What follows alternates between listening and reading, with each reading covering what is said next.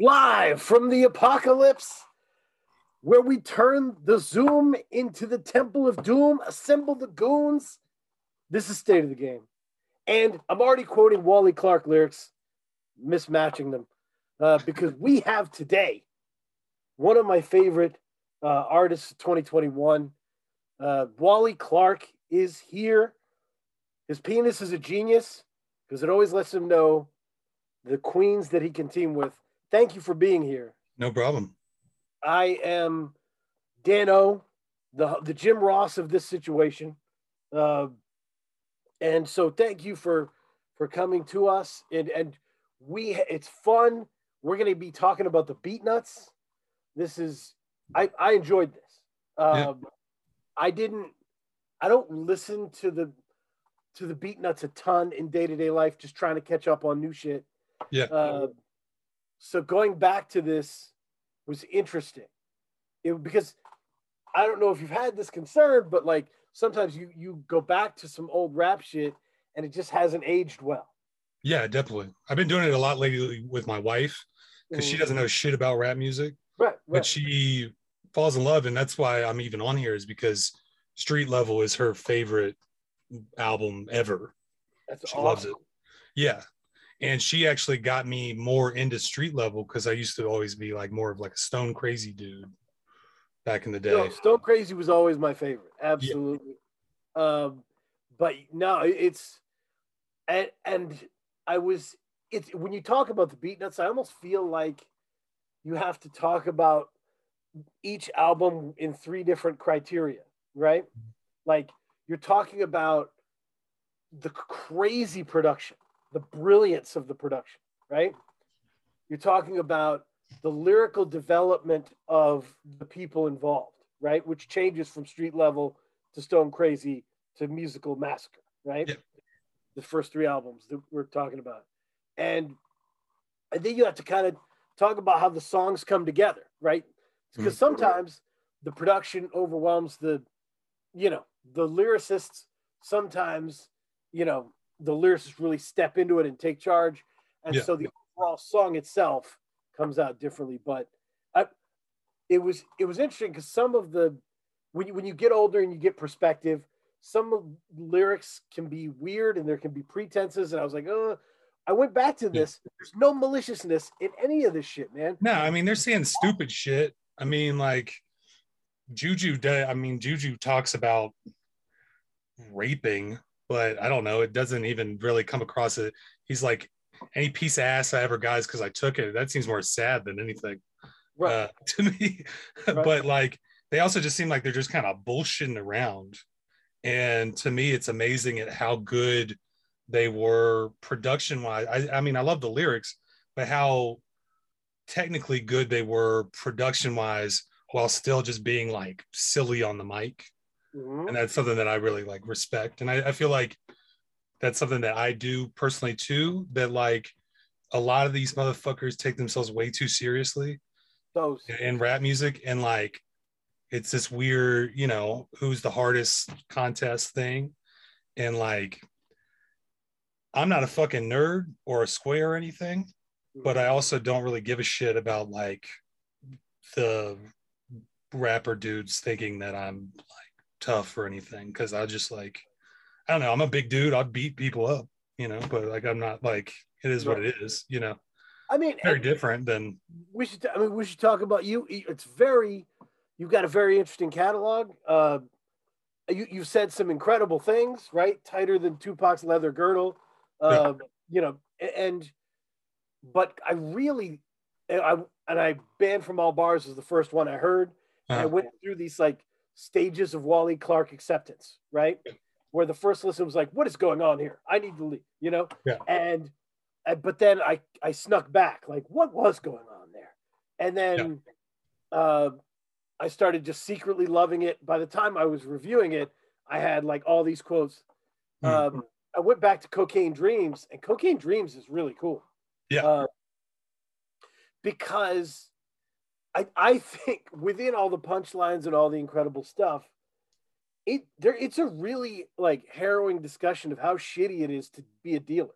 Well, that was the whole idea when I was doing it. Um, when I was talking with my friend about it, and what I liked was that, you know, there's so much glorification and everything, but like the day to day mundaneness and just the fucking annoyances of doing that, Yeah. like really wear on you. And that was something that I really wanted to like kind of, I thought it was a different perspective than just being like, I'm out here making money and it's fun and shit. Like that's one Right. side, but you know, a lot of times it's just motherfuckers hitting you up all the time and and and super it's just exhausting more than anything.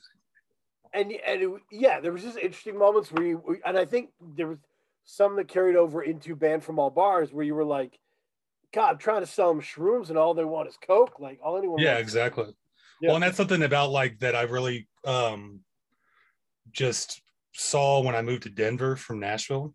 Um because I kind of like originally my girl who's now my wife and I we moved out to kind of like get away from that life. But then because weed's legal here, nobody gives a shit about it. And I kind of touched on that on um, a couple of those songs where it's like people just want to be naughty. You know what I mean? that's real shit. And so like as soon as they can like get it all the time, it's just like a fucking it just doesn't matter anymore to them. And so it like really shows like some of the psychology of just how people are in general. Like, and that's Yeah. part of the I have very weird feelings about just drug legalization in general because like it's all well and good, but like like I said, people just want to be bad. Totally. and that's part of it you know? And they you know and going here and just walking into a dispensary and just like them being like what's up for tonight? You gonna sit on the couch or you gonna like go out? Well maybe you want a sativa maybe you know like all this shit. It makes it feel like clinical and weird you know um and so there's definitely like a thing where people want that still. But yeah that was something that um I kind of I, I wasn't thinking about calling it cocaine dreams. I just like that song I thought was funny in general, but um also it just kind of became kind of the underlying theme where the producer that I was working with, he that's what he he kind of realized what I was doing before me, where he was like, I just really think it's cool because like you're just like kind of tired of the bullshit and you're just like right. not you, you know it's not just all glorification of the thing and it's a bit of a different Yeah. perspective you know Cocaine Dreams has the line of yours that will probably haunt me until I die, which is the the life is like Tetris. yeah You fit in, the quicker you disappear. Yeah that's yeah as soon as you Woo. fit in you disappear Yeah, Yeah. that's fucking yeah intense. That's Yeah. intense. yeah i like that one I think about that shit a lot. um, but yeah, no, it, it's it is it's it's a it's an album that is tired of of what is going on, and the cool part is the cover feeds into what you would think it is, you know? And then you get in and you're like, oh shit, this is different. yeah i mean that's kind of what i was wanting it to be like where people would be like like all those all the fucking little griselda type fan people Right, right, right. super coke rap would be like ooh you know like what this is some new shit like that and then i am talking about it so like if you're not thinking like if you're not really listening it might it might just seem like i'm just it is one of those but like if you actually are paying attention you can kind of see that i'm not just being like this is awesome Yeah, no, that's the, you know, because obviously a lot of what you do is like one liners that, Hmm. but they are one liners that build a story. Yeah. That that connect. It's a puzzle, you know. Yeah.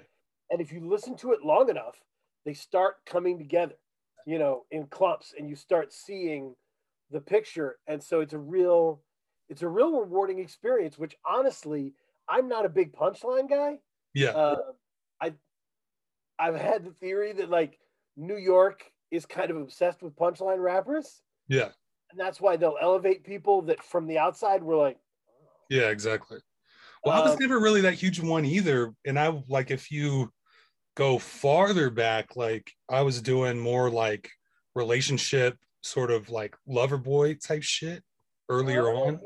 With like I did an album called Fling, which was just kind of about like a like summer love type fling thing that I did, and then um there's one called Sport and Waves and one called Blue Suede, and those are kind of like in a di- even like a different sort of totally different vibe than what I started going towards. But those were a lot more story based, and um, I'm just more like a story. I'm naturally story based, so like even when I started doing the punchline stuff, it's very natural. It's very difficult for me to not like tie it into something to just be like one and one equals two, haha, or some shit, and then move on to some totally random idea. Like it's very like as soon as I finish the last thing, the next line, I have a very difficult time not somehow connecting it to the thing. And then so many different times, like if I'm like, you know, I was like, then I picked a hoe up in a benzo. Then like in my mind, I'm like, and then where do we go?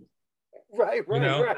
And Yeah, I mean, yeah, it's it's very difficult for me not to not naturally at least like have a loose storyline going on in my shit. Mhm. So like yeah, No, if you train yourself to be good at something, those characteristics hold, right?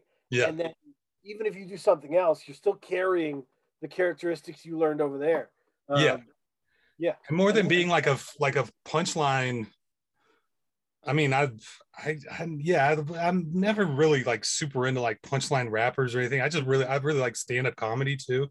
And so i just naturally kind of like started trying to think of i guess it, they are punchlines in that sense but it was more like just a little clever like a funny thing here and there. Mhm. and then yeah i kind of started getting in that mode a little bit more and doing more of it. And now i'm kind of starting to do different i'm i'm figuring out what i'm doing right now. And and it's and the cool part is it's it's been a really good year for fun funny rap right? Um and so and i was talking to zilla about this. I said if you put all the funniest rappers of 2021 on one track right? Bruiser wolf you BFB Da Packman whatever right? Mhm. and who would produce it? That's the that's the fun game. Yeah. Uh, to think of that because it's well i mean i've I, that's another thing that i was doing when i started getting into kind of these pat these past albums. Like i always produced my own stuff but then i was kind of like kind of felt like i was like i said i was doing that like more like slick mean women shit. But then i also just lock, locked it down with my girl so i was like well i'm not actually going out there and like chasing ass anymore.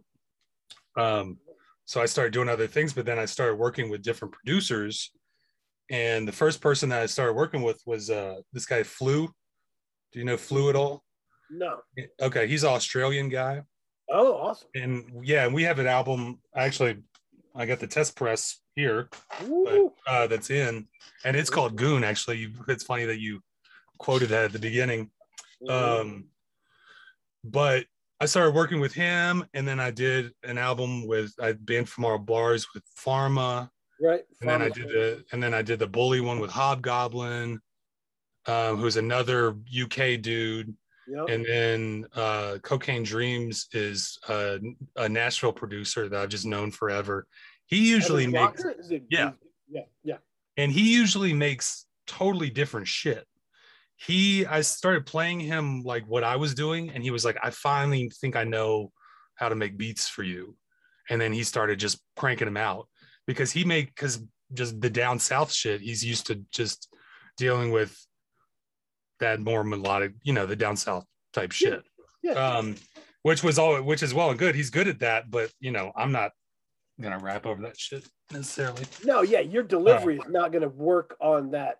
No, and and that's something I've even been I've been working on trying to work on different beats and just Mhm. play around with it.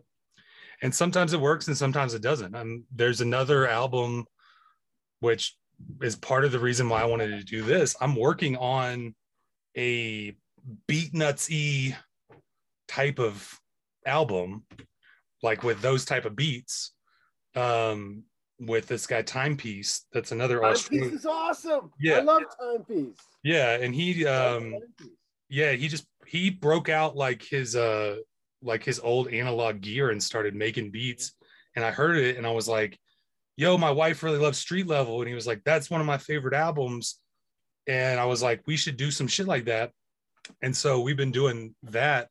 Awesome. And yeah, it's been really fun and a great exercise for me too, because like I'll there's three or so different songs that I've written like five, six different versions of just Mhm. trying to capture like I can do my Wally Clark thing on it, Yep. but trying to also capture like a little bit of that the 90 the way that they rapped back then, Yep. you know? So it's still because his beats are sounding he like he captured the fucking 90 shit real well. Yeah. And You know, so like he's a I'm trying, yeah. So I'm trying to like do that balance, and it's Yep. been like an interesting thing to try to pull off. No, Uh, he's. I'm on a Discord chat with Timepiece, Blood Money Perez, a bunch of people, Mhm. uh, and he's great. He's a Yeah. great, great guy. And and I, I've he produced for Prose, Bloodstained Pages Yeah, out of Texas, and I love that album. Uh, he's yeah, he's great. So uh, that's awesome. I'm excited to hear that. I didn't know. that. yeah. It's been really cool. Um, so yeah, no, and, and you did produce uh, "Say It Louder," if You Stand." Yeah, that uh, and and that that beat's awesome. That's really Yeah. good.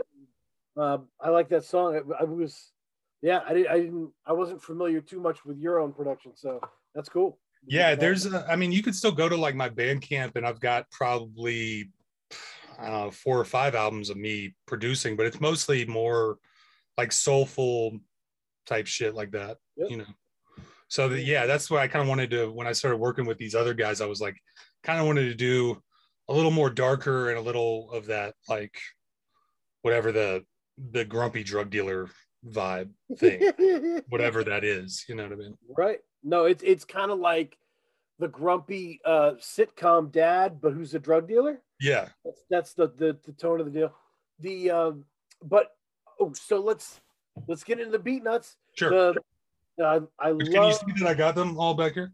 I see that. Yeah, I I, I really like I was waiting on you to uh, get on here, and then I just realized that I had them. But Did it, man? Uh, That's uh, the it's it's. I love this three album run as a study. Street Mhm. level, Stone Crazy, Musical Massacre, because it really does encompass the three kinds of '90s albums you saw from Yeah. Great People, right? Street level is that kind of weird purple tape classic thing where like you know some people called it the purple tape but it wasn't called the purple tape but it was a purple tape. Yeah, and like street level has that kind of story behind it right where it's actually the beatnuts self-titled album but it says street level on it and people just thought it was called street level. Yeah, I always assumed it was called Street Level. and it's it's just one of that that could happen back in the day. Yeah, absolutely. social media the internet to like straighten everything out so these mythologies could kind of occur Yeah, and it's like street level is the album you make if if you don't care what anybody thinks yeah, and if you don't, and right, and it was kind of one of the last, like right at the end when you could really fucking flip a lot of samples. yeah You know? and Yeah. that's something that i noticed when i went back to stone crazy is that like if you listen to like here's a drink it's just like beep beep beep is like tones and there's Right. like a lot of things that are just like pretty simple i mean there's the obvious hit stuff you know off the books and shit and they use Yep, yep. samples but then there was still um in stone crazy like if you dissect it i mean they're layering four or five samples a song Mhm. and like midway they'll just like switch it into some other shit you know and like they're it's got that um very like fluid running sort of feel that like some of those other uh you know i guess like paul's boutique or like some other Oh, yeah. other type of shit where like they're like just scratch they'll just like scratch it in and then it just like keeps like it's going all over the place rather Right. than like feeling like a real structure of a beat you know it'll be it'll be like one two yeah, and then it'll go into something totally weird you know right it, it now it, there's a structure to the beat because it's like here's the sample I paid for. exactly. And Yeah. and Here's what I can were- do with it.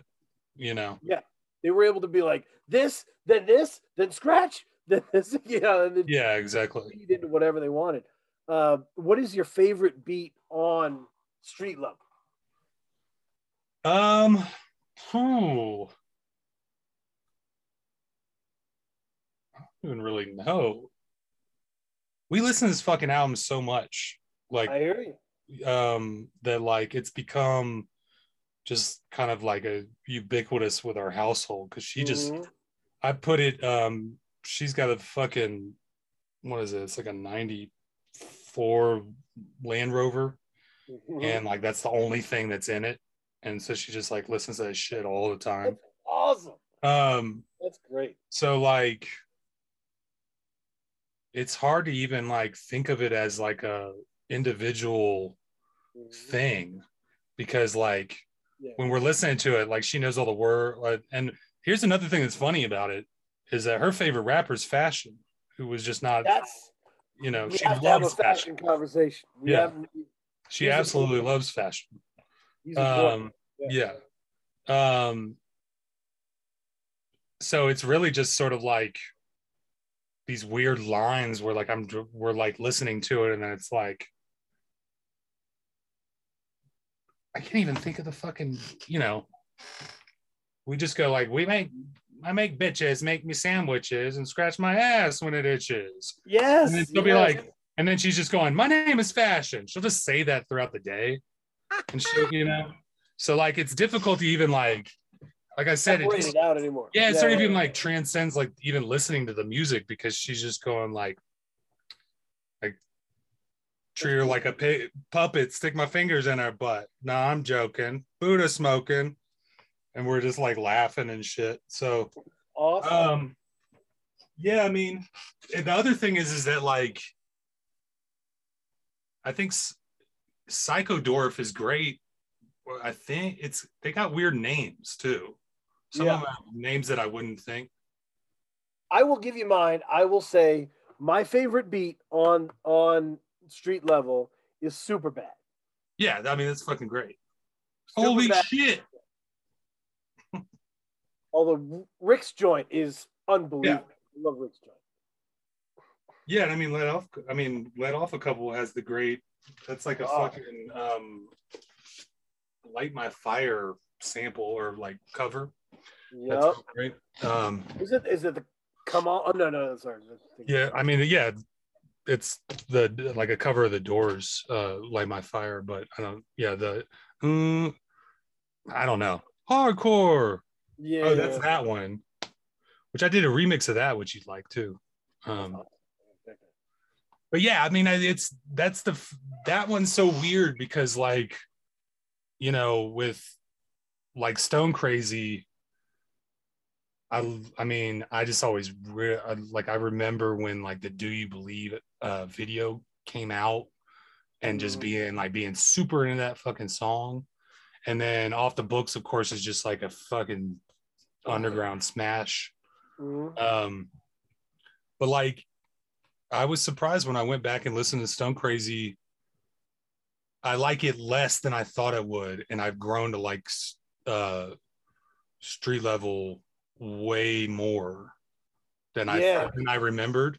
But it's because I remember um, it was like I was in. I'm trying to think when Stone Crazy was in like 90, 94. Oh no, 97 No, Stone Cold. 97. Yep, okay, yeah. 97.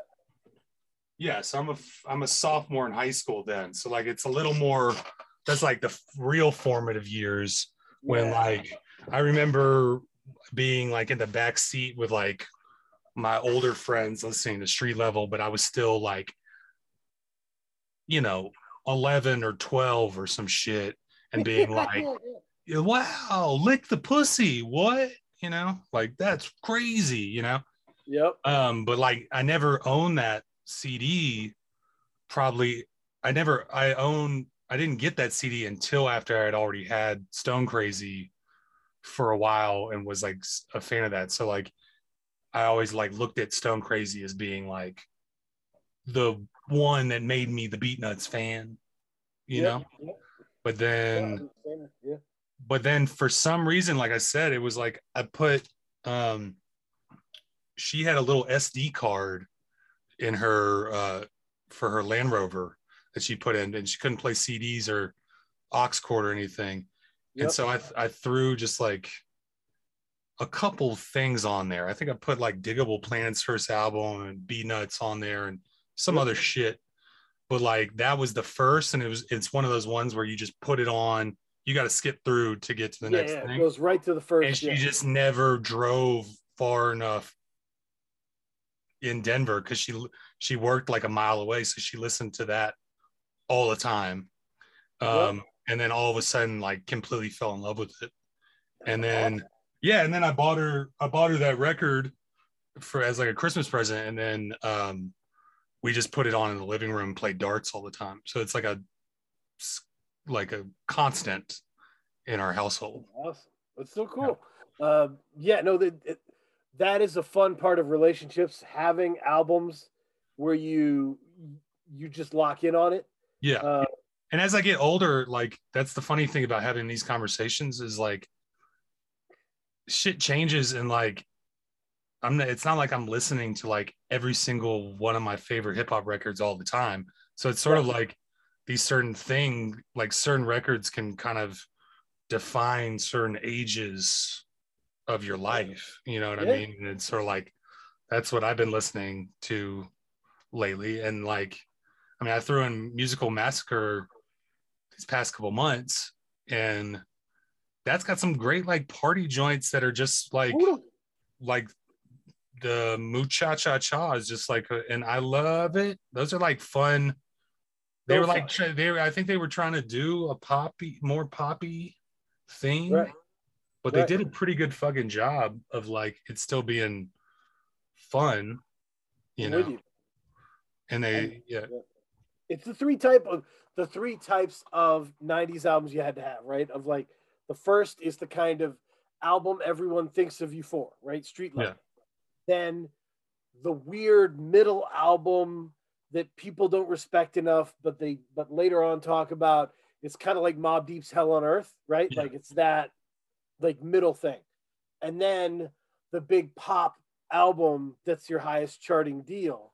yeah Uh, so they this three album run includes all three of those, right? You yeah and like street and street level also is like the dusty jazzy thing yes, and then like i don't know stone crazy is i don't know they were kind of trying to be i don't know if they were like trying to be hard on that or it's a bit of a dichotomy. It feels like Yeah. a dichotomy where like he's you know there's big there, there's the Stone Crazy. The title track is very is very broody, yeah very off kilter, uh, and you and I think that album Juju really starts to come into his own and stretch Yeah. out.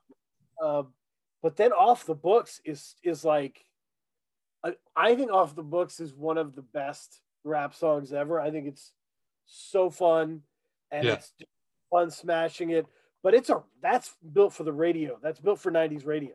Yeah. Right. So it's it's uh, it's a it's a moody middle album with pop hits in it. It's it's Yeah. kind of and i like all of it except for give me the ass i think i fucking hate that song but other than that i mean it's but you could and that was one of those things that at that time though like in 97 that was a real heavy-handed like kind of like puffy move of like trying to do like the that like 80s sampling pop thing right. and everybody was doing that shit there was always that one record on everybody like in 97 everybody had that type of Totally. trying to do sort of Now that being said, the last song on Stone Crazy is absolutely wild and one of the signature Beatnuts moments. Strokes, Yeah. where they're just like giant groan, like crazy. yeah and that's It's sort of like that's amazing. almo- and that's almost feels like a three song sort of thing with uh because on the intoxicated demons ep they had story yep. and on street level there was sandwiches Right, right. and then there was this is this is that one called story 2000 or something Story 2000 is on the massacre. Yeah, yeah, yeah, with Patrick. Is- Yeah. Or no, oh, Strokes is Strokes is right. But Yep. is, is story is that on Musical Massacre? Yeah. Story two two thousand? Blaine. Yeah. So yeah, so they did it on all of those albums. They did that Right. kind of like we wild sex thing that had the and like doing weird weird shit. Anyway, Uh, but I love all those records. Those are all some of my favorite, and that's those records are sort of kind of if I had to think about the Beatnut sound, are very good examples because they're it's just like super weird sample, kind of goofy lyrics, you know, yeah. stuff like that. I, the production of the Beatnuts is is is near and dear to my heart and in, and interesting to me because I have uh, discovered over time I really love Latin music. I really Yeah. love uh, Latin production. I believe I don't remember who's one of them's from Colombia, the other's from Dominican Republic. One of the Yeah. Um, specifics. Let's get- I mean, it's funny because Juju always just calls himself the German. So um I don't yeah, I Oh, think less, yeah, less than Yeah. Yeah. let me see. Yeah, no, it, it they bring a lot of that to bear. They're both from Queens. Yeah. Uh, yeah, Juju is Dominican, uh, and Les is Colombian. okay. But both from Corona. Both from Corona, Queens, and they really, it, they're highly intelligent producers in terms of it's not a direct thing. Sometimes you would see in the 90s Latin production would be like a direct nod. Yeah. Uh, they have a lot of they, they let that the Latin rhythm of it make it move a little bit different. You yeah, know, absolutely.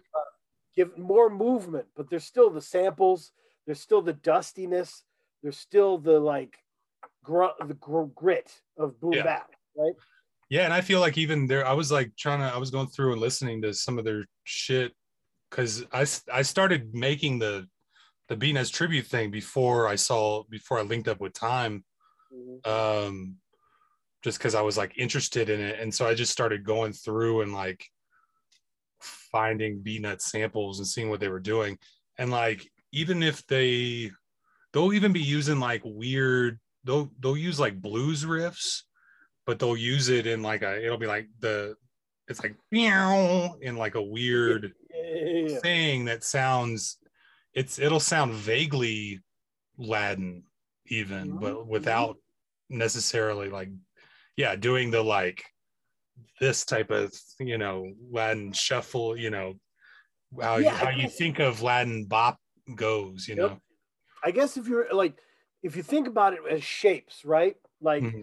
boom bap has shapes that are perfectly formed to fit together, right? Mhm. Uh, there's a seamlessness, even when uh, when Premier is experimenting, it doesn't sound like he's experimenting, right? Because there's a smoothness to it. The shapes line up. The Beatnuts, the sounds feel like strange shapes. that Yeah. I can see what you're saying. Yeah, Yeah. and I mean, and that's something that I was saying with like the the way that their beats flow is like some a lot of them. Yeah, I don't necessarily feel like a a steady trajectory thing. It's sort of like it could just kind of break off over here or do some some weird thing, you know, Right. or they're, you know, or like I and it's something that I love about 90s shit and like them and I don't know, people like MOP or something when they do a great job of like somebody's rapping and somebody comes in, you know, like like the shit is Yep. whack or something, you know, and somebody's like right in, yeah. is like right in the middle. Or and then the person will the other person will just go right back to rapping. It's Right. like someone will just like say some weird line or something, you know.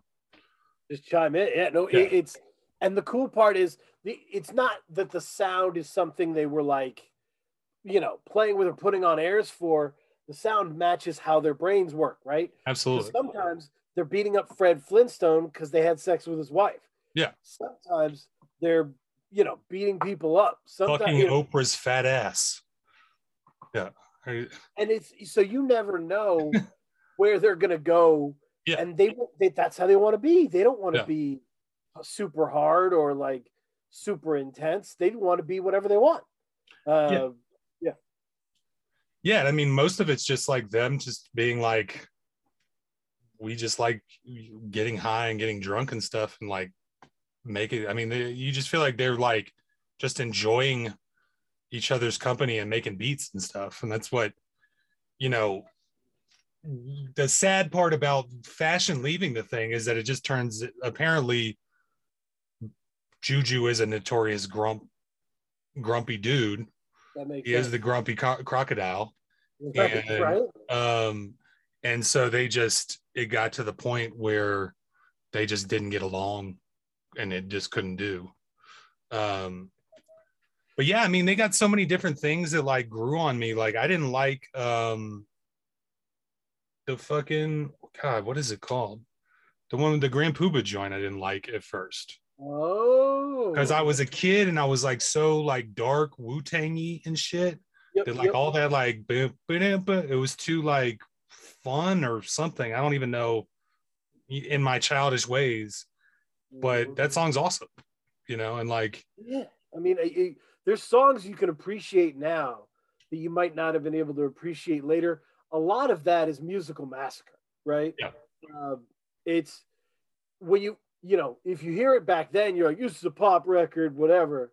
yeah, But now that you've heard a bunch of pop records, yeah, exactly. this is a good pop. Yeah, and I mean, I think that it's something that like '90s hip hop fans in general who were there have who later go back and end up enjoying a lot of shit that we hated on just because we were spoiled and we just and we had this um narrow view of what we thought hip hop should sound like and then like as you get older you're like oh yeah i like to have fun like i'm not just oh, a fucking angsty teen or some shit you know what i mean like Right. like I like to actually go out and like party and stuff, you know.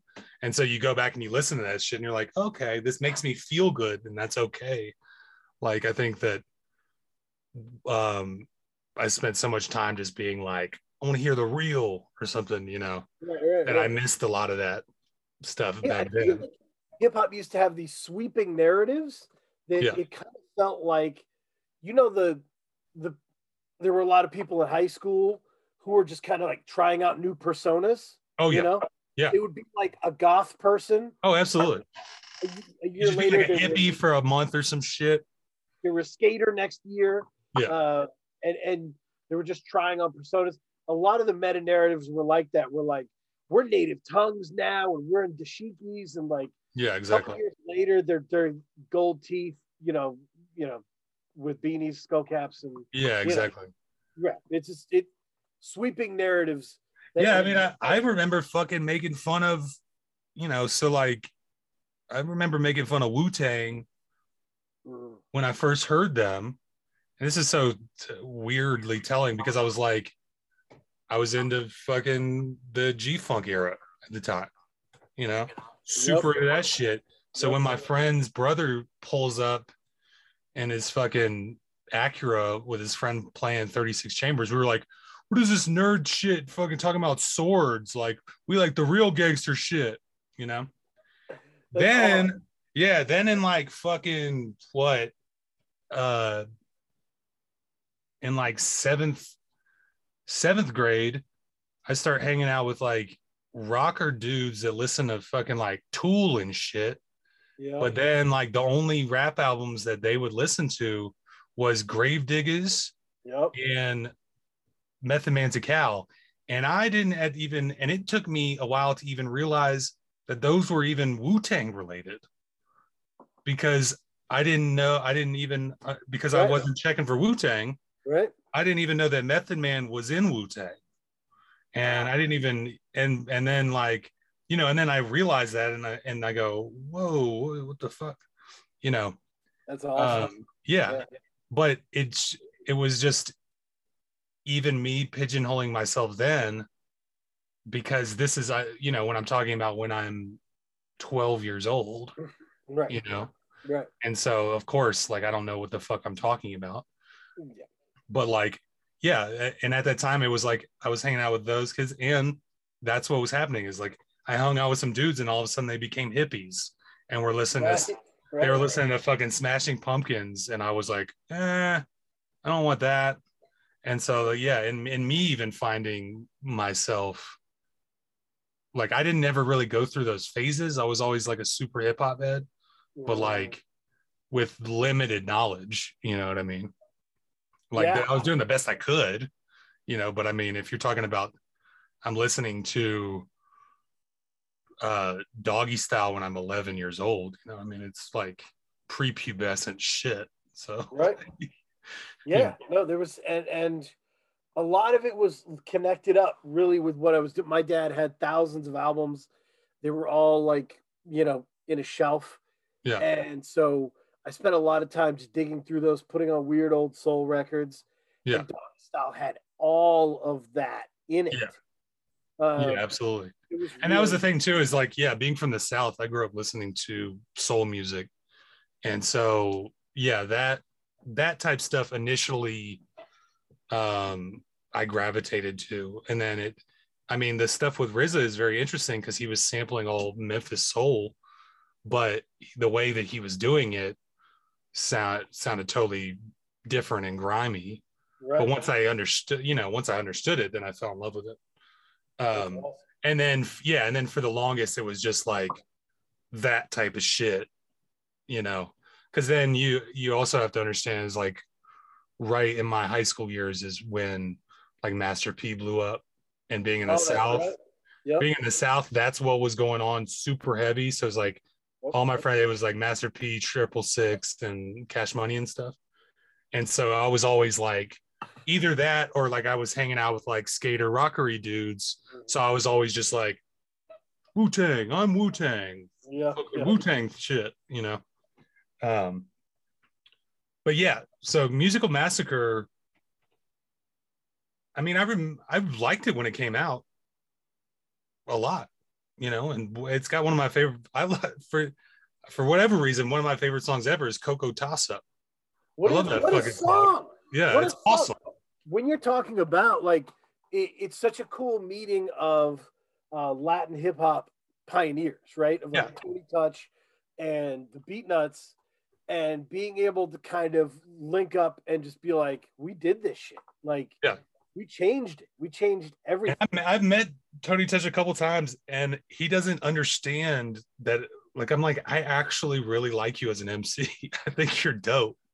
Like, and he's like, I guess, man, shit. Because I mean, like, he he rapped on you know some shit, but I don't think he ever really like Yeah. thinks that he's nice or anything. You know what I mean? That's awesome. Um, but I'd be like, eliminate the Bazura, and he was like, oh, sure, whatever.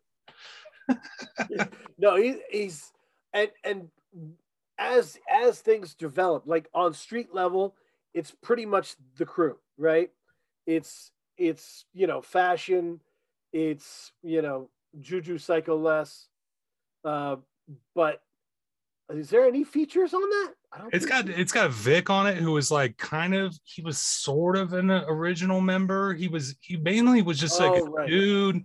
Vic. They, Yep, uh, yep, So he yep. rhymes, fried chicken. he was yeah he was mainly just a dude that would um, help them dig for records, and he later went on to be in a couple different uh, like production teams.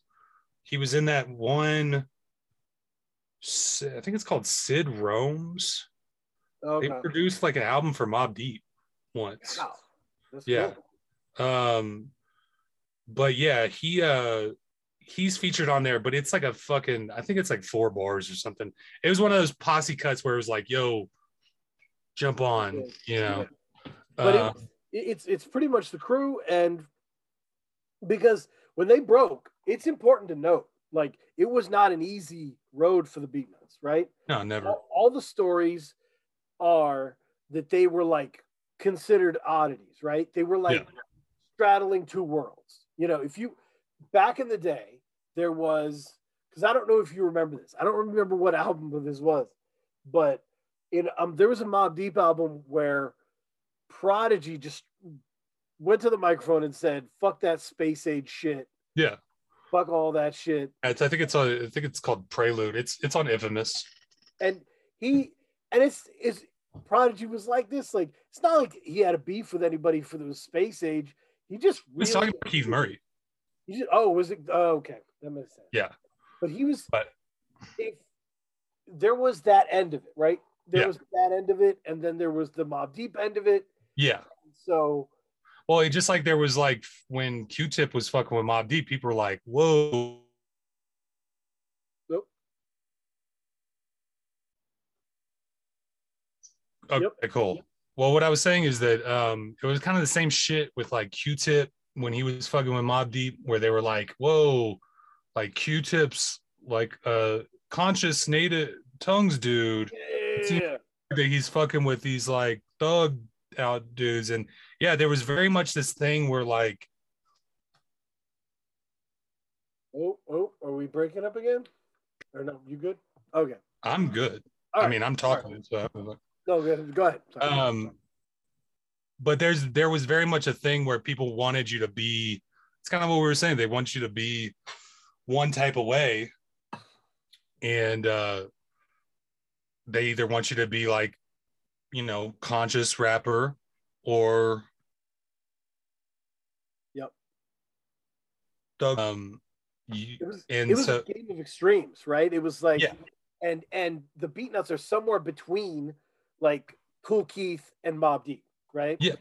somewhere in between that, and I don't think people knew what to do with them at that point. Uh, and that's something that I even struggle with as an artist when I was uh like I was talking with Zilla not that long ago and I've just talked with people about like trying to find how to present myself right. and it's like you know okay I'm white but you know I'm not a fucking white rappery dude right. I'm also, you know, I'm not like super thugged out, but I mean, I do a lot of, I mean, I do all the things that the rappers are talking about. That's what I do, Right, Uh, right. you know? Yep. And, uh, but, I, and I'm not like a super lyrical miracle guy, but I like to be witty too and be funny.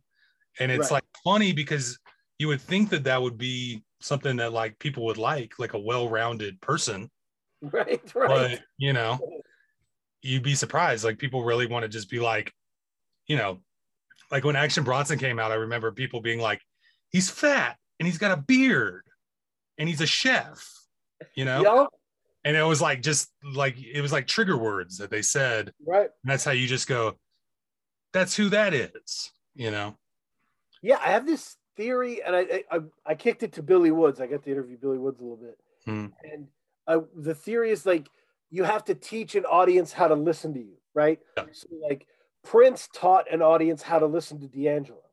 Yeah. Right. So that it was, and and if you're the first, they just don't know what to do with you, right? Yeah. There was no Beatnuts before the Beatnuts yeah exactly they were new so people really didn't know what to do with it and like street level charted at number 185 on the billboard charts it like was not yeah you know dramatically yeah exactly. But people heard it and people started catching on right? The smart people catch on first. Yeah. you know? So you know when big pun steps on off the books for stone crazy it's a little like noriega jumping on the neptunes right? Mhm. before everybody else. Yeah. he's like no this shit is good. That was dope. yeah.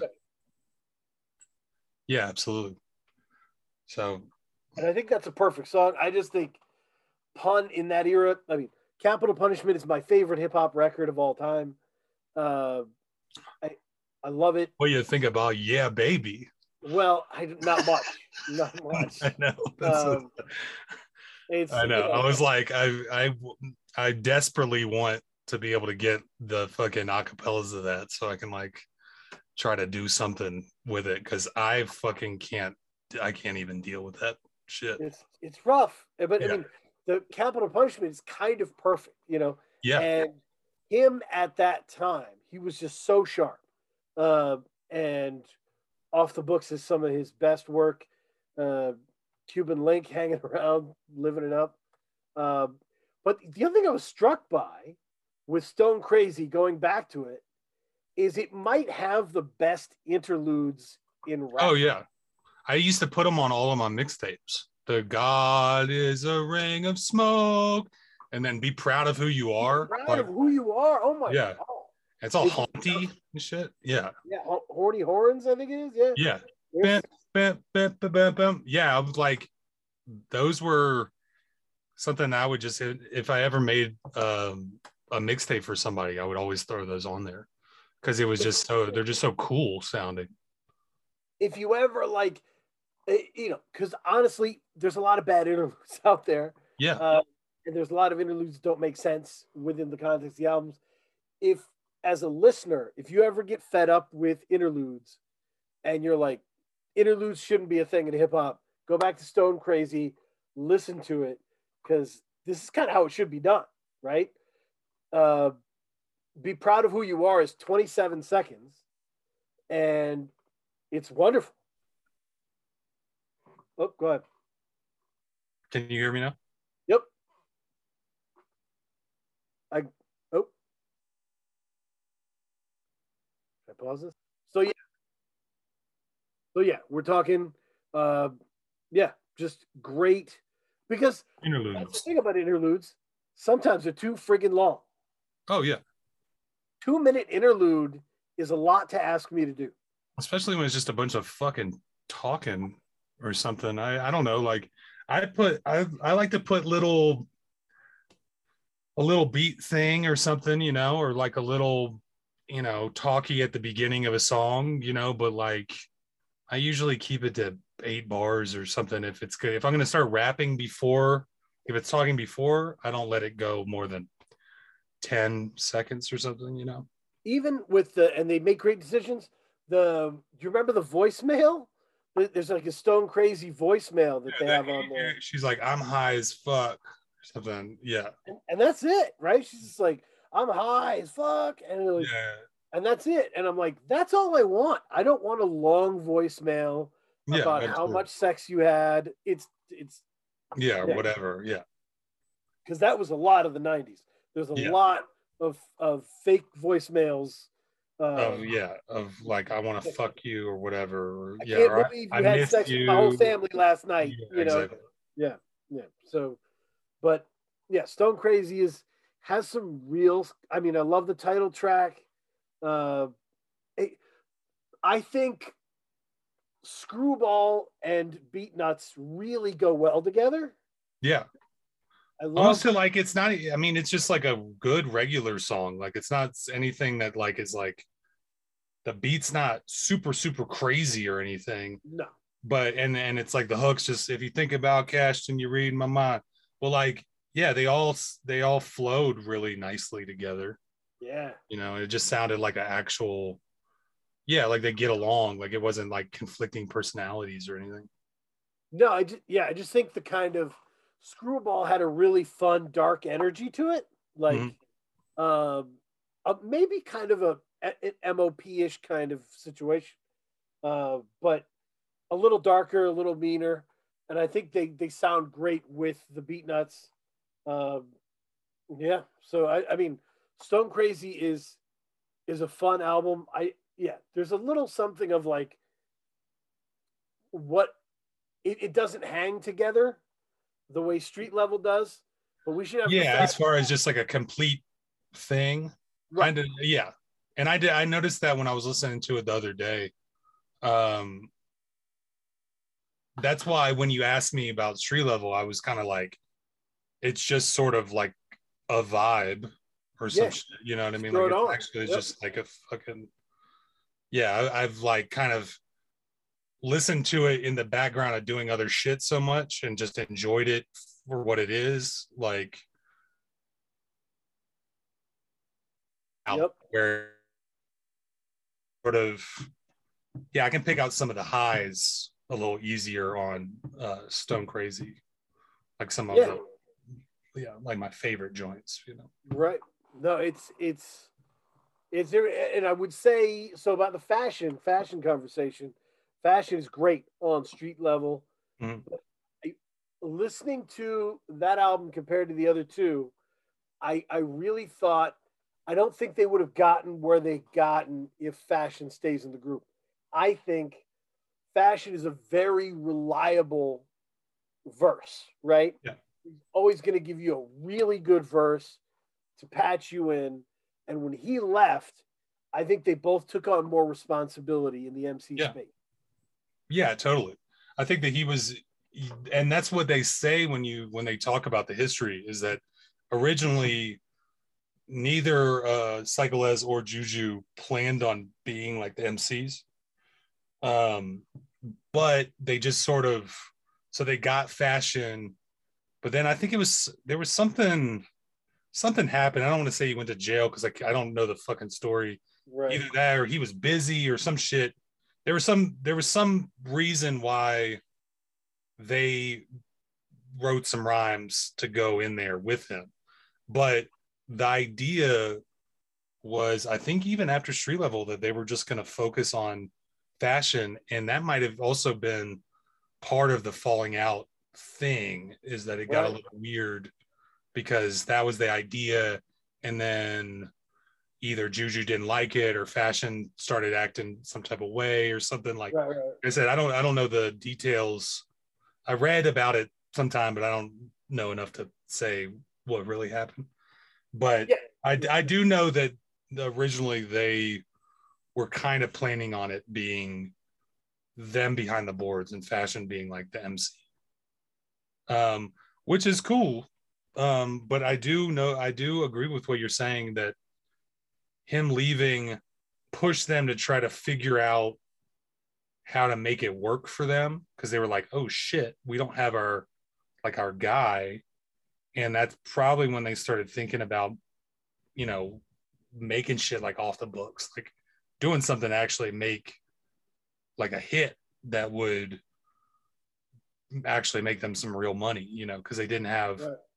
they weren't just like a group doing you know making albums like that they were like we gotta we gotta make something that's gonna pop off or we're gonna fade away now that we don't have our guy Right. No, Yeah. and I think, and it, it, must have been an odd situation for fashion, right? Three people in the group, two of them are the producers and they're rapping, Yeah. and you come in for a verse, right? Yeah. Um, it's got i can be. see it being very very easy with the conflict about being like bitch we make the beats like you're nothing without us. Step in line and even being like i'm the fucking star of the group. Fuck you. And then right. that just being some sort of little beef you know? That seems like what the tension could happen, and and, but yeah, I think Juju in particular really starts stepping into his verses more authoritatively and and really smashing stuff uh, as it goes along. A- And I don't they don't get a lot of credit lyrically, but I think I think that's because and you had talked about this earlier, these aren't concept albums. They're not, you know, this isn't a personal journey. No, I don't. You know, I don't really know anything about them other than they like to get high and drunk and make beats and shit. I don't know. Right. Yeah, there's not like really. Yeah, there's not. I you know they don't even really talk. They say they're from Corona, but you don't really know anything about what's going on in their life No. ever. You know, which I don't particularly give a shit about. Always, I mean, I like that, but like, I've never, I've never listened to them and been like, man, I wish I knew about Juju's dad or some shit. You know, like No, no, that never. No. Yeah, yeah. especially just because like the tone, like there's like a funness to it Mhm. that like makes it so that I I don't really care. And I think that that's something that too that um a lot of rappers that like are funny and actually um respect that and like want like that they they have a hard time getting respect because a lot of a lot of hip hop fans are just they don't they don't have a sense of humor really because they a lot of times they're they're living like vicariously through the gangster shit. And so they're just like a lot of times it's just like kind of like squares wanting to fucking like watch a mafia mo- movie, not a That's comedy. big, You know what I mean? thing. That's a big thing. and so Uh, like yeah. yeah it's having somebody that isn't and and they and they don't they get intimidated when somebody's not like taking it serious enough you know where it's not like this is life or death for me i'm rapping like they want to they want they love that story about somebody who's just like from the gutter that's doing this for survival and shit and it's like sometimes you're just a cool person that wants to make some music you know like and like say interesting things. Like that's how i am. I'm like i'm not fucking like one i'm not making like a for real living off this shit. I make some Sure. money but it's not like i'm bawling out of control or anything. But also like i'm just doing my thing. I'll go i'll go walk to the park with my girl or some shit like i'm not fucking like Right. in a gang war all the time you know what i mean like yeah. fucking you know Yeah. No, and, and I, I think and the part that makes me uncomfortable on the other side of what you described, because what you described is very real. Yeah. Uh, on the other side, there's this avant-garde end, right? Yeah. And that gets deeply disturbing because you get professorial suburban white dudes and i hate that shit more than anything labeling and saying that's the smart one. exactly That's not the smart one. Yeah, He's exactly. not. He's not a black futurist enough for me. yeah exactly Uh, and and that yeah and gets kind of yeah and kind of yeah and being like you know you don't understand this guy because he's like he's too smart for you or some shit and it's like i i mean i understand what he's saying i just don't like what he's saying because it's too fucking out there or nerdy for me because i'm not i'm not really trying to listen to that shit yeah it's like two sides of the spectrum definitely right. but like the people that the people that do that shit are like just as just as bad or far worse than the people that don't you know Right. that are like i just want to hear the fucking you know street stories or whatever Yep. Yeah. Living vicariously, as you said, through this yeah kind of watching it like a gangster movie. The you know they're doing the same thing with like you know ooh I'm I'm really taking in this you know stuff and they're just you know yeah there's a lot of those fucking a lot of listeners that like they're impressed by themselves that they understand it and they're like you wouldn't get it because he's talking over your head it's like a lot of Mach-Hommy fans kind of do shit like that Where they'll oh, be- yeah where they'll be like he's he's so genius that he doesn't even care that we know what he's talking about and i'm like i, I mean i guess but like I i, kind of want to know what he's talking about you know like and I would say, and the, this, and the craziest part of this is none of that. I attach none of that to Hommy. Like no Hami seems like Hommy. Like he seems like Yeah. a solid individual who yeah, he's not necessarily trying to do that right. and and it's not even necessarily that he's saying shit that is that hard to comprehend it's just that they don't know what the fuck he's talking about because they're Yes.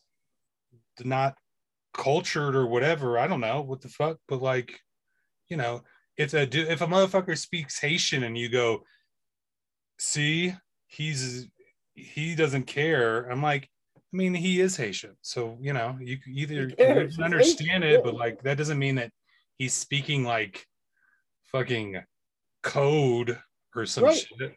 You know, He speaks something different than you do. Like it doesn't Exactly. It doesn't make it magic. Yeah. Yeah. So it, and there's a lot of that going on. But I, it the one of the I was thinking about this listening to the Beatnuts. I wanted to kick this to you. One of the misconceptions of offensive language and it when applied to listening to music is that these words like you might be offended when you hear a rapper scream the c word right Mhm. but it's because you're used to hearing the c word yelled in anger right you're used to fights and people saying martha you c word they sure. Yeah. but like some people are just playing around having fun with the word and no one's mad, and everybody's having fun, and so the word lives a different life. Well, yeah, I mean, I said, yeah, I mean that's that's been a, a sort of topic of in hip hop for a long time. I mean, it's like I say bitches all the time, and my wife says bitches. Like we're just like, look at these bitches over here, and we just say it like that, and it's just sort of like, and it is totally like the way that it is just rolling off the tongue. Or not like, look at those bitches or something, and right. it's not even. It's just sort of like I don't know. It's like I'm not even here to defend myself on it. It's just the way that I talk. You know, like and it was trying to t- I was trying to explain to my wife because she has old censors of like oh that type stuff, yeah. And I was like, no, this word is changing. Like yeah. I'm listening to the music. This word is being used differently than it was when it was a trigger for you. Oh, I mean, you should tell her to read Keith Richards' biography. He says bitches about 47,000 times in it. That's all he calls women. And it's because he hangs out with a, a lot of like black artists and stuff. And like, I don't know, he just whatever. Like he speaks that way. Yeah, know, like, just the talk that he talks. And it's like yeah, so like you it's like, I'm not trying to be mean. It's you know. No. You have to adapt to like the linguistic world of who you're listening to, right? Yeah. You can't put your standards on them. So it now once you get into their world if you understand what they're saying and they're shitty, then they're oh, shitty. Oh yeah, that's cool. Yeah, if yeah, uh, if they're yeah, if there's like some sort of malicious or sleazy intent behind it, then that's totally different. Right, you know? but but it but there's nothing malicious in what the Beatnuts were doing. As graphic as it got, as strange as it got, uh, just you know, running through TV characters and fucking with them, or you know, just they're yeah. all having fun, talking shit. Uh, yeah.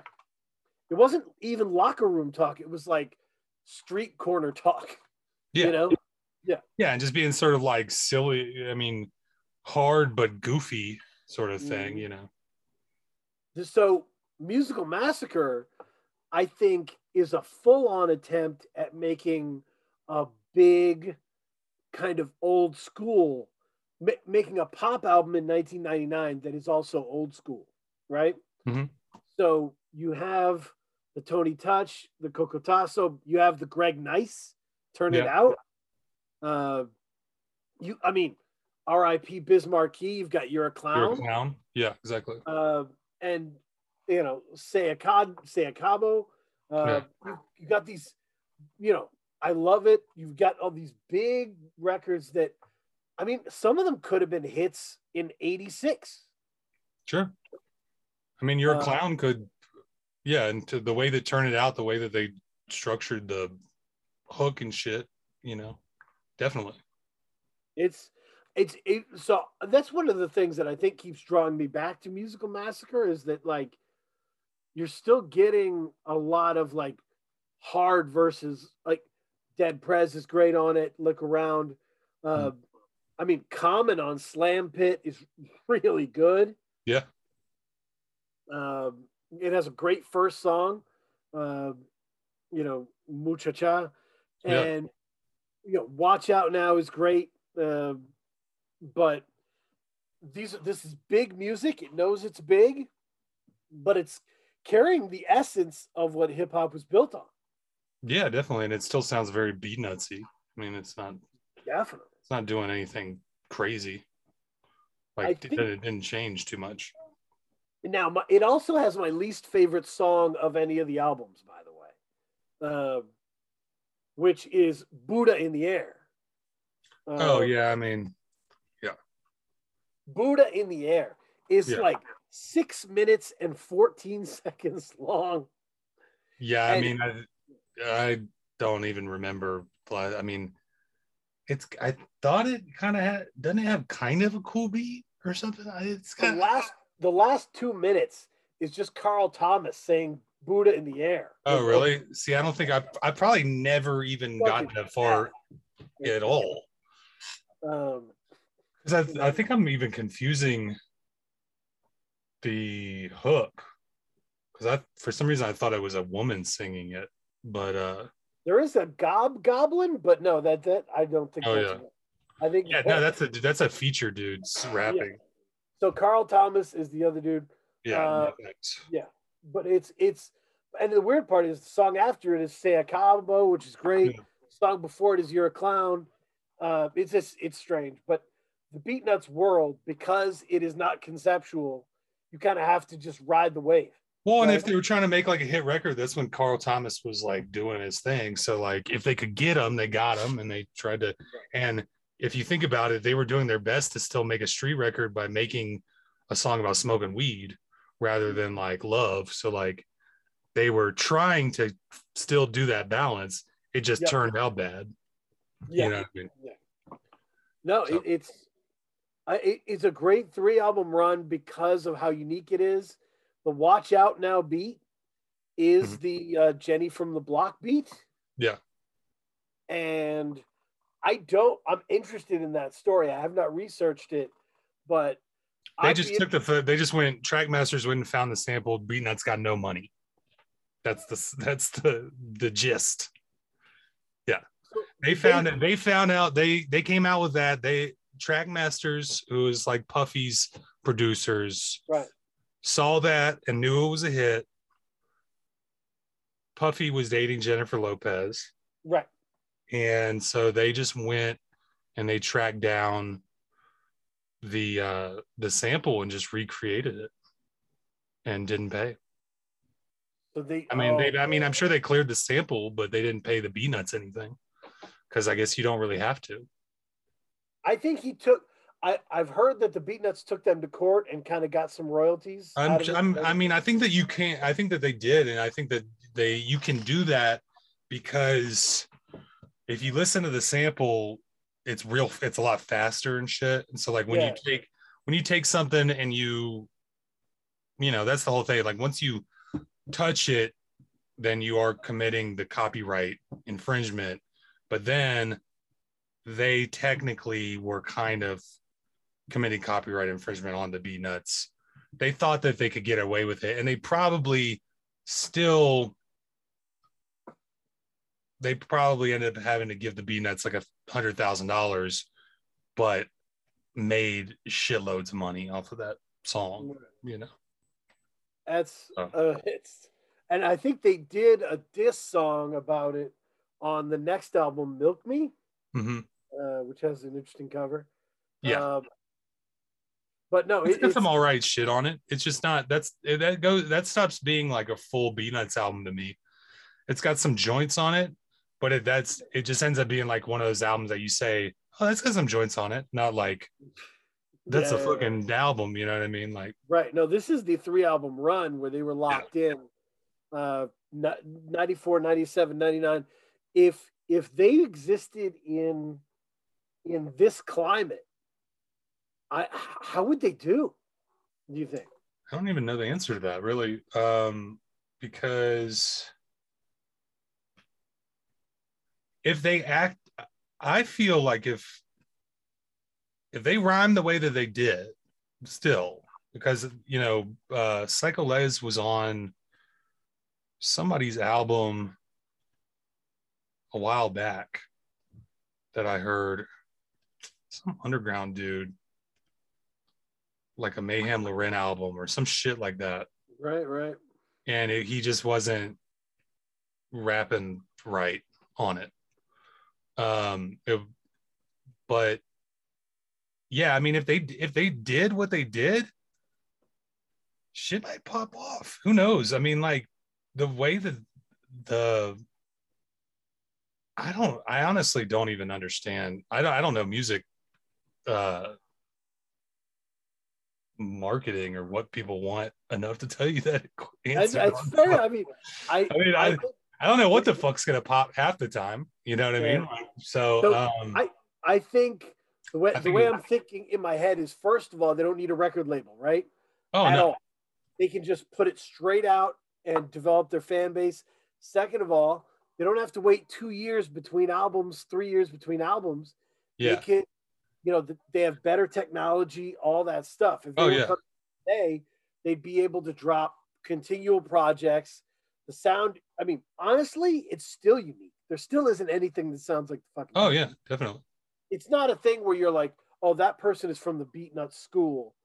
That's not a thing, right? Yeah. It- so it would still be unique, and it would still get like, it would still pop. I mean, the short answer is that that's what I'm trying to do with this album with Timepiece. Is we are both kind of like, let's see, because all these people talk about, you know, they look at like modern rap and be like, like the Griselda guys, and they go, this is the resurgence of 90s hip hop. And I'm like, that's not how 90s hip hop really sounded like at all. But that, uh, you know, good for them for what they're doing, but that's not straight up. that's not what I remember it sounding like. Um, so we were kind of saying like, you know, what if we tried to just do something in the realm and see how people feel about it? You know, um, I I think that it would be difficult for them to do it because they're used to the old, um, just the old setup with record like and sample clearance and shit you know i th- like I, I feel like they would be a little bit afraid to really fully go in as far as the samples go um, because they th- would think that it would cost them too much or they would get sued when in reality that's they probably wouldn't even make enough money for that to happen. Um, and it would just kind of be an awesome thing to do just for the fuck of it. I keep on waiting for one of those people, you know, like a 90s person to just fully embrace that and just kind of just do it for the fuck of it. Cause I mean, there's really not the record labels just don't even have enough clout to really come for you like that, No, you know. no, it, it, it's it's a special thing to do like a Sean Price moment and just kind of do what you want to do. Yeah. Uh, and and throw off the expectations and not everybody's built for that. Uh, Yeah. Yeah. No, it, it's Well, like I, I I did this um remix album. I remixed Souls of Mischief 93 to Infinity for them for their Yep. 20th. And so I remixed the entire album.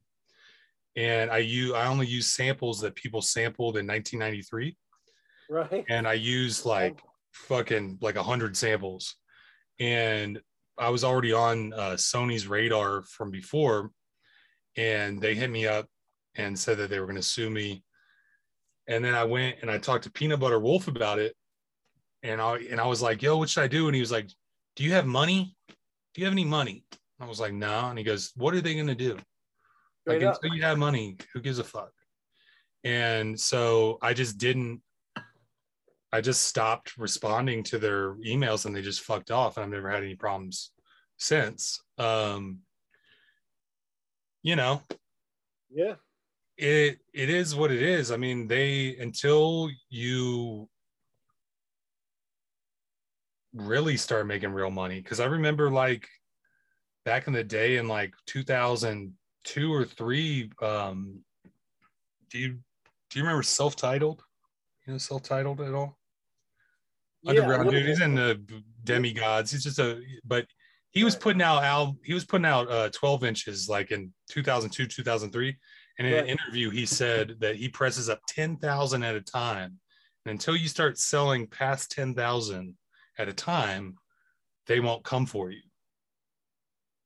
Oh wow. and that was a shitload back then. Was so like i mean fuck. If i could you know yeah no one no one's selling that much now. So like i would say to anybody just do whatever you want. And the more creative the better. And what you know and the worst that's going to happen is that you're going to make a bunch of money and then they're going to take it from you and you're going to be back to having no money but then it be in a position to make another album that does make money. You yeah, know I mean? yeah, because you did, you'll have notoriety at that. it's a lot better than fucking just like pussyfooting around and fucking making shitty music you know what i mean No, just do it. Yeah, that, that makes sense. Um, yeah, I never heard it explained like that. Um, but no, it, it's it's a. I think it's an important legacy, and I think the Beatnuts this three album run does really have what hip hop misses a little bit right now, which is the looseness, right? Yeah. And we're talking about whether you're on the tough side, whether you're on like the Boldy James Griselda side, Yeah. or whether you're on the avant-garde side, Yeah. uh, there's still a lot of people vested in your persona. There's still Mhm. a lot of people who are vested in like, you know, I'm following him because he's erudite, Yes. or I'm Yeah, following him because he's tough, Yeah. and it's legacy based. And to walk into a room and not give a fuck what anybody thinks is powerful. Always will Yeah. be. And the Beatnuts had that. Yeah. They strolled into the middle of of like the best landscape for hip hop, and they were just like, ha ha, and did whatever Yeah, they wanted exactly. and were successful. The musical massacre was like number 35 on the charts. Nice. Uh, the first first album was like number 185. I mean, it was they really got where they were trying to go, um, which is amazing for where they came from. So yeah, absolutely. the uh, if you don't have any party thoughts, I'm going to go into recommendation corner. Give a Okay. recommendation uh, for the listeners, uh, viewers. We're talking about somebody who's great at working with older artists and getting the best out of them is Ray West. Uh, and Ray West has an album that is called the Love New York Collective, L U V N Y Collective. Okay. And if you look at the track listing, you know, he's got Kool Keith, uh, Roc Marciano, OC, AG, uh, you know, Kurious, uh, yeah, just all kinds, Lord Tariq uh, at AG, and just gets like the most out of them, uh, doing boom bap stuff they're comfortable with, but in, in a in, in a warm, sunny way that's kind of a little different than what you're used to. So I really love Ray West, and I think, yeah, I would say d- di- dive in. He's on Bandcamp with uh, what Red Apple, Red Apple 45. Yep. Okay. Yeah, and I've heard of that. I just haven't checked for him, but I'll definitely Oh, check. I love the one. He also has one with. um I think he has one with. What is it called? Is it with OC? Because he just, yeah, he's got one with Zilla. Of course, he's working with Zilla, uh, but he's got. Oh, Ray's Cafe with OC. Yeah, I, I think I've listened to that one. I love. it. Um, I can't place it because I think I've because did he did did he do a whole thing with AG too? He did. He did do a whole thing with AG. I think I listened to both of those one night a little He's- while ago. Ray West, beautiful. He, he- he- Yeah. Just uh, you know, there there. I think there are some producers where uh think you're kind of moving the song along, and Ray West is really good at holding notes and like making sure that you feel the notes in the Mhm. songs. You know, you just so you feel the piano. You know, Yeah. versus it just being there, um, which I think is huge. Do you have any recommendations? Anything you're listening to for the for the people? Um, it's not hip hop, but Bronx Yeah. River Parkway. Have you, you said you like Latin music? Have you ever listened to Bronx River Parkway? I have not. You gotta listen to them. They're fucking awesome. And everybody that I've put on put them onto, um, I'm trying to think what the name. It's a bunch of dudes that I think that are some of the, some of the members of like El Michels Affair. Do, have you heard of them? They do like oh, I've Wu-Tang. definitely heard about Michael's. Effect. Yeah. Yep, yep. Um, but this is just like a Latin inspired album, but it kind of bangs in the car and it's just like great, awesome driving music. Bronx River Parkway. I gotta do that. Uh, so is that is it self-titled album? Mm, no, let me see. Let me I think it's see. it's got um it's got some weird name. San Sebastian 152. Yeah, that's it. Because I think they only did one album. Um but that shit's amazing. And it's something that like when I like out here there's a big car culture and I've got a like a 79 Mercury Zephyr and so like on Sundays we go and cruise around and that's what we listen to. Yeah, no, some of that like old like the the car music from back in the day is is still some of the best shit. I eventually I'm gonna do a full like Brenton Wood episode of Yeah. The Game because that shit is just amazing. It's Yeah. so bangable. No, I love Brenton Wood. I've got I've got a jukebox too that um has all that type shit in it. Oh man, no, it, it's there's so many great uh, kind of lost legacies within that stuff. War and their their albums and Yeah. uh, people that really shifted what the music sounded like and like people might not have heard it, but the people who make music heard it and Mhm. it shifted how they did things. So Yeah. Yeah. Well, there's a really Yeah. cool history with the um just the lowrider culture in general and Yes. like do and like doo-wop oldies because there was this guy Art Laboe that was on the radio and uh he was the only thing that the prisoners were allowed to listen to in like San Quentin or wherever I, I don't know the LA prison but so all these fucking hard rocks would like listen to that shit and they would dream about their girl. So when they got out of prison and after being there for years and they had their old school cars from back in the day they would ride around they would cruise listen to that shit.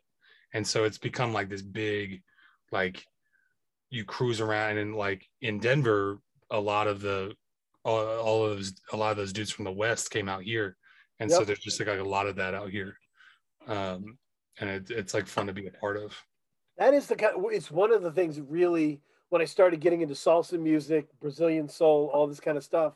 Mhm. I was really it was really fascinating to me how much doo wop was in it, Yeah. right? And because I love doo wop, uh, you know, oldie station kind of guy, and so that was kind of a cool meeting of worlds where I was like, this this works together. It doesn't. yeah absolutely even, you wouldn't even think it would, but it does absolutely and that kind of experimentation is is is always in hip hop as well. So I'm always definitely. excited to hear people with new sounds, uh, and yeah, hopefully I'm excited for you and Timepiece. Keep me updated as to what's going yeah on. and, then- and look i'll show you i got this this is the this is the goon shit this guy from local dude drew this this is the cover to the I goon album that. I've seen that image. Yes, I've seen you. Yeah, yeah amazing. Yeah, and then one last thing I'll, sh- i gotta show you hold on one second that looks like Ed Brubaker criminal shit, and that is fucking fire. Good stuff, people. this is my wife's bathing suit We're going. St- oh, street level. It's tree level one piece That's awesome. yeah That's a that's that's Good. you gotta love that shit. yeah So yeah, thank you for for being here. I yeah absolutely man time, man. Yeah. uh, yeah. I would say, uh, yeah, Elena Delavadova, keep doing cool nice talking to you Yeah, man. see ya